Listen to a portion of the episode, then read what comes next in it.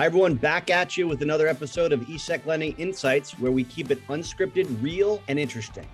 Unscripted, Peter? I would say that's definitely true, but interesting? Why don't we let our listeners decide on that one? What we are here to do, folks, is share with you our thoughts and perspectives on the securities lending industry, whether that be about demand trends or just what's going on in the industry. And now over to our episode. Let's go.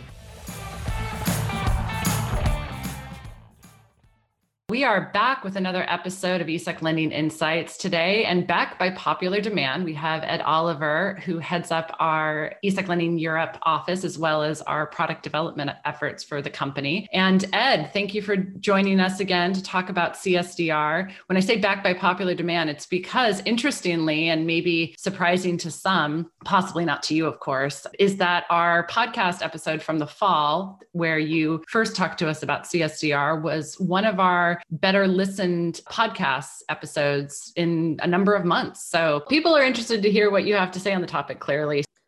Yeah, no, happy to. By the way, I need to give that feedback to Jim Moroney about the listenership for this podcast, get him to step up his game. Yes, you definitely should. You know what he'll actually do? He's going to go calling all of his buddies. And if they aren't already listening to him, he's going to make sure they do and get those listen rates up, is my guess. Probably the case. Anyway, couldn't leave that without saying it.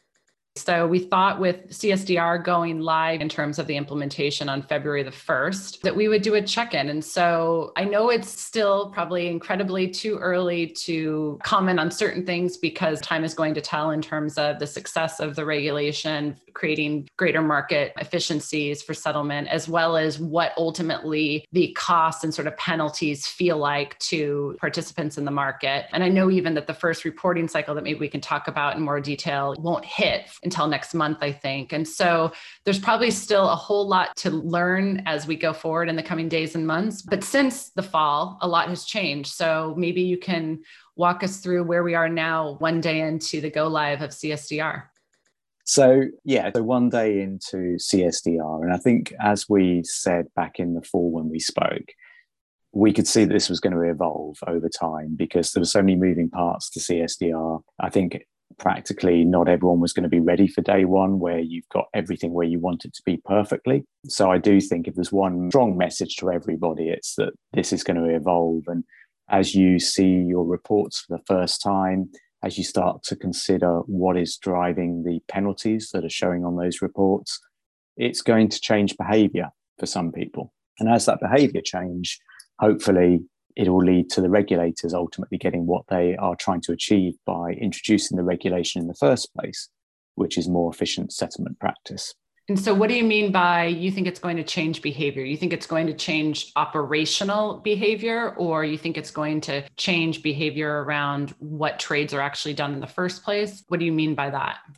I think it's the foremost, the operational behavior. Yeah. I think nobody should be stopping doing what they're doing because CSDR exists. It's basically a case of as you start to see the types of transactions that are being hit with penalties, I think it's natural that people will say, okay, so what are we doing wrong? What could we be doing differently to prevent that happening? And I don't think the the fines by themselves are necessarily massive enough that it's going to drive everybody to think I've got to re resource my operations team to make this different. But I think they are going to be sufficient that people will say that's a bit of a wake up call. I hadn't realized that I was picking up that much in the way of penalties every month in such and such a market.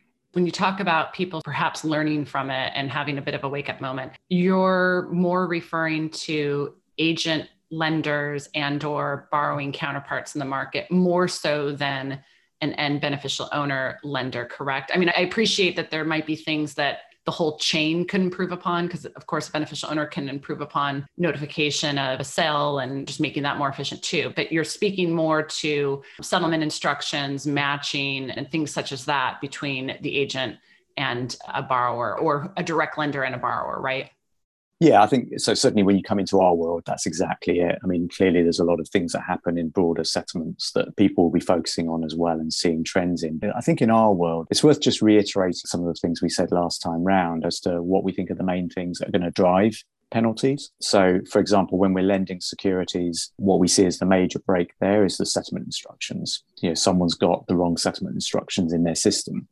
So that's probably not sustainable. There's a reason for having a fail. So what you'd expect to see is people improving whatever systems or vendor solutions they're using to track SSIs in such a way that that will, over time, start to vanish as a reason for having a fail penalty. And that's good. You know, I think everyone would understand that's an area that in our business has probably not been perfect for some time. And this is the catalyst to improving that. And then on the return side, the reasons we have fails, the reasons we're going to continue to probably have fails is because borrowers don't always have the securities to return. And I think the behavior there will be looked at quite closely in the borrower community as to how much do they base their returns on sort of what they think is going to happen contractually versus what actually is happening with their physical positions. Just because they think the security is going to come back from their end borrower, do they instruct to return to us as lending agent, or do they wait for it actually to be back physically and then instruct the return? because two days ago's world, pre CSDR, yeah. it would have been common for a dealer knowing that they were pending in a return to them, they would probably put those settlement instructions out in the market to return to us and what you're saying is is that might cause a behavior change where they need to see that security back physically with themselves prior to instructing the return back to their counterpart exactly okay yeah. There's a couple of very easy examples of potential behavior change. And as I said at the start, if we start to see the numbers coming through, start to assess what is meaningful, and every lending agent, every borrower will have probably a different determination as to what is a meaningful number. But I think we will start to see some of those things improve. I think if we look at our experience of yesterday, we know that we had fails yesterday that have been failing in these markets for a few days. And one of the things that we perhaps might have expected to see is a little bit more focus on clearing those up. We didn't really see that happen yesterday. So that is something that it'll be interesting to see as we go through the next few days and weeks. Are people going to get on top of the fails a little bit earlier uh, and see if there's anything they can do to resolve those? So, and those are situations where counterparty, where security's been out on recall and they've yet to secure the position back exactly. and make the return. And so you're saying that you would have hoped and expected that they could have put the pressure on him and figured out how to get those securities back faster, right? Yeah, it will be interesting to see what the tolerance level is by counterpart and probably by asset type market, et cetera, going forward. So that's interesting. Yeah, no, it is. That's something we're going to obviously monitor closely ourselves. We'll continue talking to our borrowing counterparties as well and over time, I do think things will improve, and that will ultimately be regulators want to see. And the other thing to remember as well is not just the fail penalties that are being levied, there will also be reporting to regulators on the fails as well, and how much will they be questioning the data they're getting and interrogating the counterparties about what's going on there. Right. And so that's what I was going to ask. Are there any real known consequences to counterparts outside of just the economic penalty cost? Yeah, not at this stage. I mean, I think okay. as, as we've seen with other regulation, I think they'll let things settle down a little bit before they start to think about, okay, what are they potentially going to do to escalate where necessary? Let's maybe talk about when it comes to the reporting, where there are consistencies across the market amongst the various custodians and counterparts, and where perhaps there's also differences in the way people are handling information and the reporting transparency of the various debits or credits that can be applied. So, can you maybe speak to that a little bit? And also, I guess I'd be interested to know the differences between what organizations might do on a daily basis to sort of monitor activity and how they can see that reporting versus then a monthly true up and a netting that will occur of debits and credits on any penalties and how that might work. So let's run through the timelines. So here we are at the start of February. So what should be happening every day through February is that the CSDs will be providing reporting to the global custodians, who will then be providing uh, reporting to their clients. So you should get a sense of a daily report that shows what you have seen based upon activity from yesterday. So each client should potentially be able to see that. And then you have 10 days at the beginning of the next calendar month where you can challenge any penalty that you feel has been unfairly allocated in your direction. And then there'll be a true up after that. And then finally, it's on the 15th business day of the, the following month, you get a monthly report that shows all of your penalties from the previous month. So, if someone really does want to monitor it closely, though, they probably need to be paying attention throughout the month on a near daily basis in order to then use that first 10 day period of a subsequent month properly if they were to want to challenge anything prior to then the net of debits and credits being applied by mid month following. While it's a monthly process to apply the net debits and credits, it really ultimately is a daily oversight that many would probably put in place. Yeah, I think, and particularly for what I would call normal custody transactions, uh-huh. I think that's where you would expect it. I think what we see in securities finance, and certainly the discussions at an industry level, is that there is going to obviously still be the facility to claim your counterparty, even after if the 10 day window's been and gone.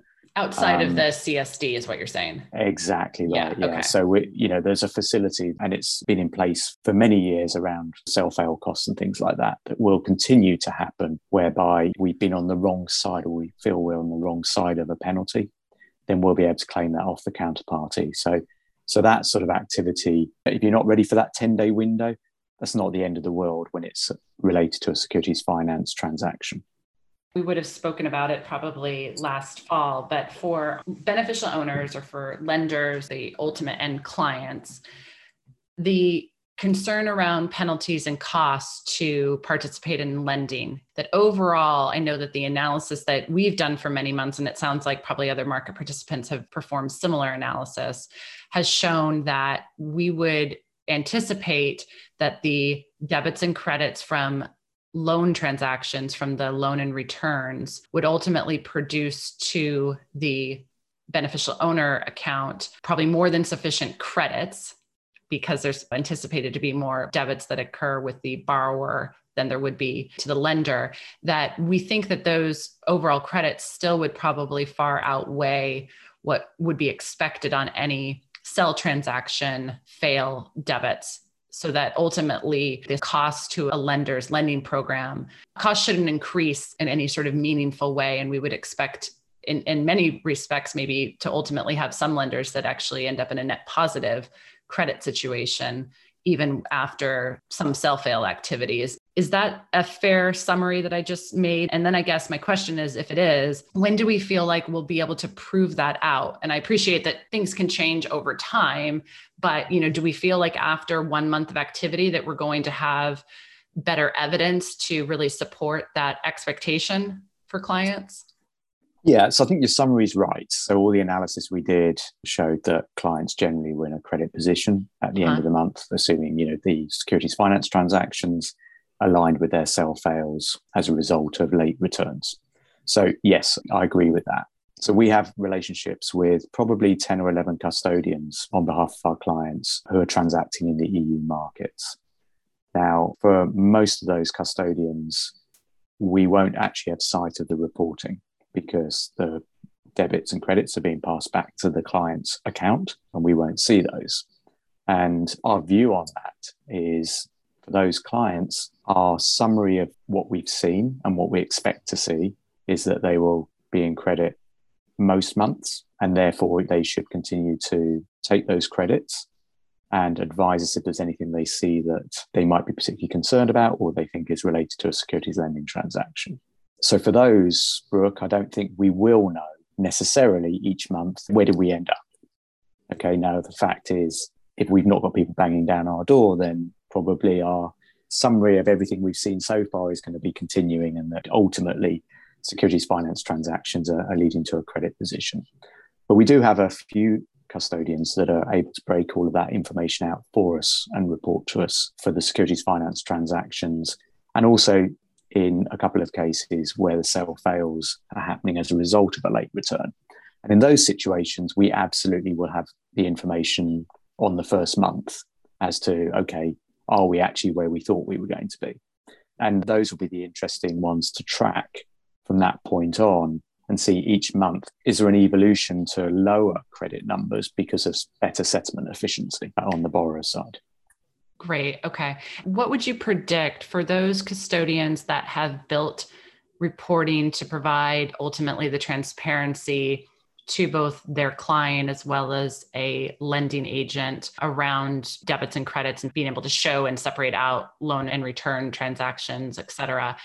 To me, that's a competitive advantage that some custodians have built in for themselves today.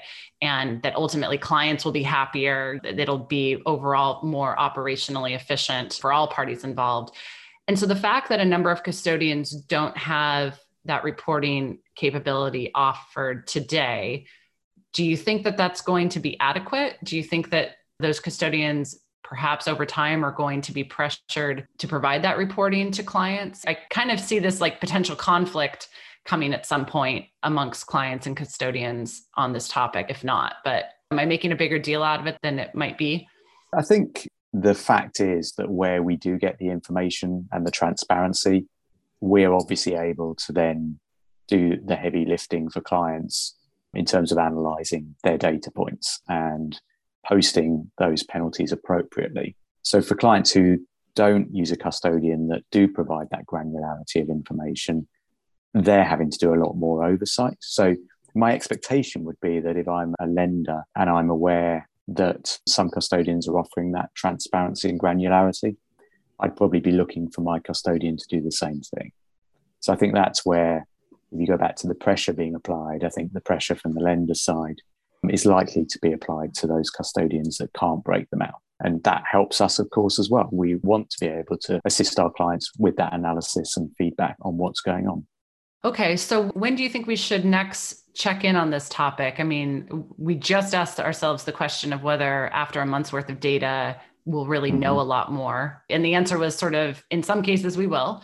And it might be an interesting sort of mini case study in that sense. But when do you think the market will more broadly feel as though, yes, this is changing the efficiency of settlement? Yes, this is working as intended originally by the regulation. Do you think that that's a six month time period? Do you think it's shorter than that? I mean, does anyone have a prediction?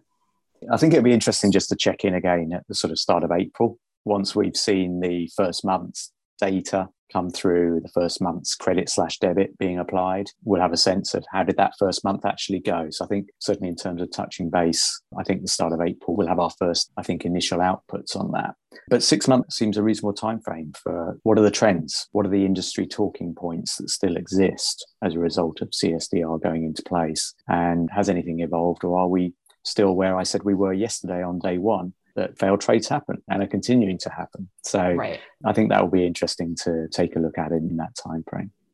Okay. Well, great. Well, Ed, thank you for chatting with me again about this topic. I know we spend a lot of time talking about it off record, so it's good to go on record. And hopefully, our listeners have learned a little bit along the way.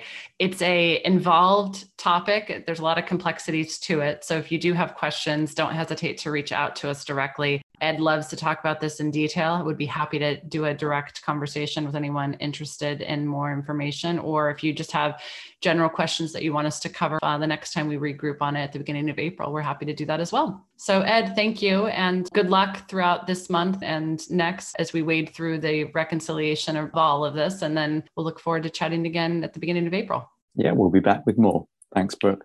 Thanks, Ed. Thanks for listening, everybody. Hope we left you with something interesting and productive to utilize in your daily securities lending activities. And friends, don't forget to subscribe to ESEC Lending Insights wherever you get your podcasts. And now for our disclaimer.